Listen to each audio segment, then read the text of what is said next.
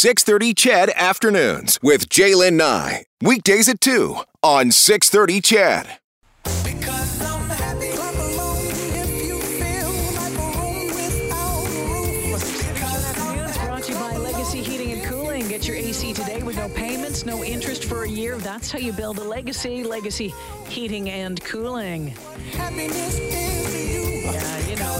Happiness is you. Yeah, you know what that too means one thing, one person. Dr. Ganz Ferrance checking in for his monthly checkup. Hey, Dr. Ganz. Hey, Jalen, how you doing? I'm doing really well. Nice to hear from you. Uh, wanted to tackle with you getting back to school. I mean, I think some of the kids go back tomorrow, some of them Wow. into mm-hmm. next week. It's a mm-hmm. nervous time. There's, and, and, and even more so than I think years past. Uh, traditionally, mm-hmm. first day of school could be pretty tricky, but with everything else going on, there's a lot to think about. So you've come up with some tips to deal with those jitters. And let's start with the first one. You talk about practicing routines and getting organized now. If you haven't already, you want to get moving. Yeah, you want to jump on it as quickly as you can, right? Well, you know, so the principle here is that whenever we prepare uh, and we kind of practice, we just get good at it, and it actually lowers the stress in our nervous system, right? Any any new behavior, any new thing we have to do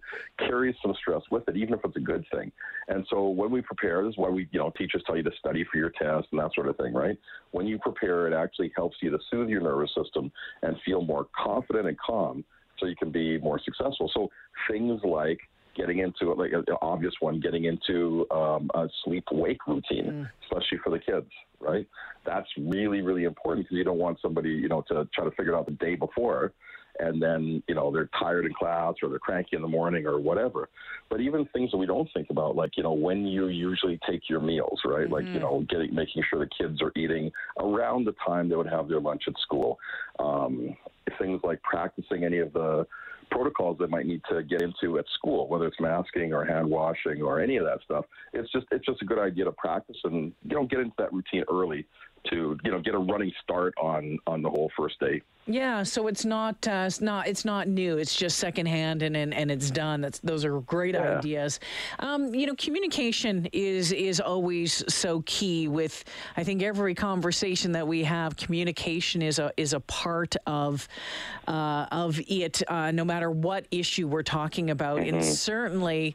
Uh, when it comes to going back to school, being in school doesn't matter if it's a first week or if it's you know ten weeks from now. Communication is key with your kids while they're in class. Yeah, well, this this this year especially because there has been so much. There's been back and forth. The news is full of stuff. You know, we we don't know what's happening. Cases are rising. You know what I mean? And for the last two years, the kids have been sort of okay. We're in school. We're not in school, and there are probably some emotions around how they feel about going to school. Even on in normal years, there's going to be emotions about going back to school. Some of them might be happy. Some of them might be, you know, kind of stressed or, you know, apprehensive a little bit, but looking forward to it. But it's it's a real opportunity for us parents to talk to our kids and build that um, that foundation of communication with them. You know, with older kids like um, you know in junior high and high school, it's just like having a conversation, right? It's like you know, hey, how how is this looking for you? How do you feel? But with the younger kids, it's going to be stuff like just kind of giving them the words, ask them how they, you know, what they are looking forward to, you know, what they might be thinking about, and also helping them to define certain feelings that might be coming up for them because this is this is our job as parents is to help them you know put words to things they're they're experiencing so they can communicate more efficiently in the future Dr. Ganz, we know that um, you know uh, public school or not public school, um, elementary school, junior school, high school, depending on where you're at and where your kids are at. I mean, there's all sorts of.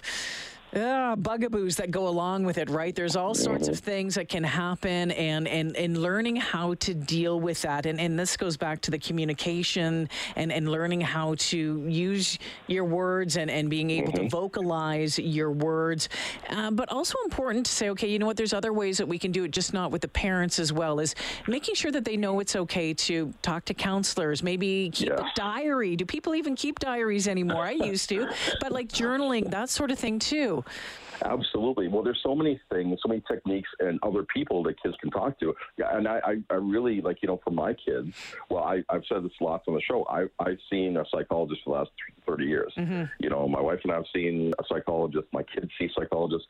I think it's just a smart thing to do to let your kids know that we're not the only adults that you can talk to. Yeah. You know, if you find a teacher that is, you know, you have a good relationship with, a school counselor for sure, but it's all right and actually really smart to talk about your feelings, especially if stuff starts to kind of go off the rails a little bit. If you're having some anxiety or if you're worried or, or especially if you're being bullied or anything like that, it is good to be able to talk to somebody else, and another adult, to be able to get those feelings out. Um, because then they can, you know, guide you and help you um, figure your way through. But like you mentioned, other tools are available, right? Um, I know the kids hotline is, is a, a good one that uh, people don't often think about, but also journaling and um, just, you know, even art therapy, like drawing out your feelings. Yeah. Uh, it's, it's a really good way to get in touch with how you're feeling, but also offload it so you don't have to carry it around with you. And that's especially important for kids because kids don't always don't have the resources we do as adults, and they, they think they might need to. Well, sometimes they just think it's normal because they don't know any better.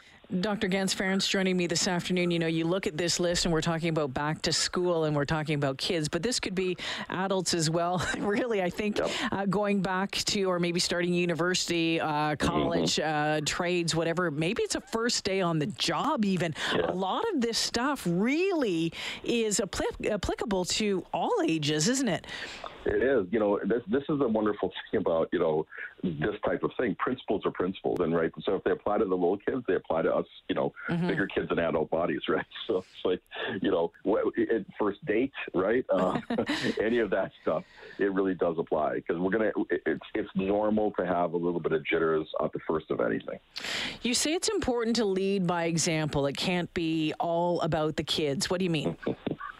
Well, so it's it's a little trap we fall into as parents. Once I, I remember when uh, you know when my wife and I got married, uh, this weird thing happened. Like the uh, like the day after our wedding, I got really serious, and you know I was a husband now. And the same thing happened after our first child was born. I don't care if I'm a dad now. I got really got to be serious, right?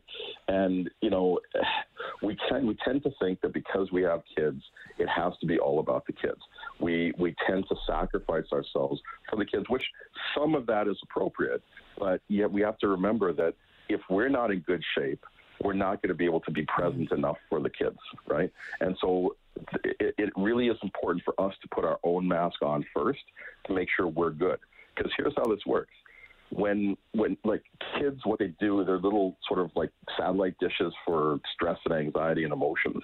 And if there's a lot of like turmoil in a person's uh, person's experience or in the house they're going to suck that up and then sort of act it well amplify it and then act it out right?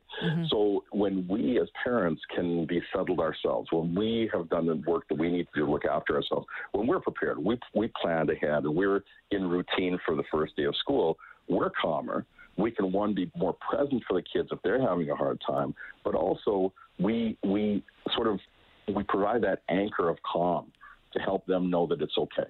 They take the cues from us, so if we're okay, they're going to be much more okay. But then a third thing that they get from this is they get some great modeling. Mm-hmm. They get great examples of oh, it's okay to look after yourself. It's okay to take a break. It's it's an important thing to make sure you eat regularly, get enough sleep, and that sort of thing, right? And so we're teaching them on three levels when we look after ourselves.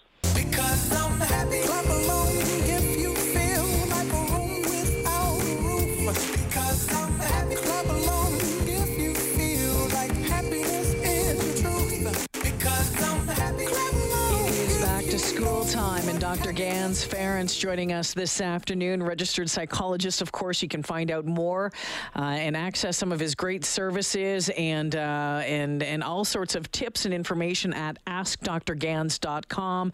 We're talking about these tips for back to school because it can be pretty nerve wracking for parents and for kids. So we've heard some some great ones already about practicing routines and being organized, talking, communication. Make sure that you have that communication door open with your children and leading by example. But I love this one as well to wrap things up. It's about celebrating success. And it doesn't have to be the big ones, can be those little successes.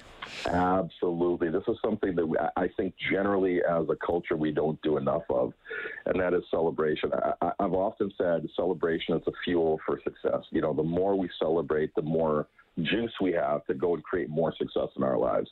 And so, you know, when were thinking about our kids and going back to school, and, and I, I don't think it's just the kids, I think it's the whole family, the parents, everybody when you have a successful first day and a successful first week, even just showing up and surviving it, right? I think that's worth celebrating. This is something we do at our house a lot. You know, first day, it's like, okay, we're going to have like a, a dinner with, you know, what the kids want to eat right now. My kids are big now, like 21 and 17. But, you know, but back mm. when they were little, it's like, okay, we're having french fries and hot dogs or whatever. You know, on the weekend, all right, we're going to rent a movie and we're going to just kind of have some family time and just, you know, just mark the fact that you made it through the first week and how was it and way to go. This is great right? Yeah. But anytime we celebrate stuff we really help to create uh, just just kind of mark our competence at whatever it is we're celebrating. And what we know is and you know this is for kids as well as adults it's competence that creates confidence. Uh-huh. And so when we when we have when we know that we're competent at something, we have much more confidence in all areas of life. So it really can be very helpful for the kids to feel that way about school. And I think, uh, you know, as humans, as a matter of for kids or adults, we're pretty bad oftentimes at rolling our eyes at celebrating the little things. oh, it's not that big of a deal. Don't worry about it. But no, if we make it, it doesn't have to be a big deal, but acknowledging it goes a long way.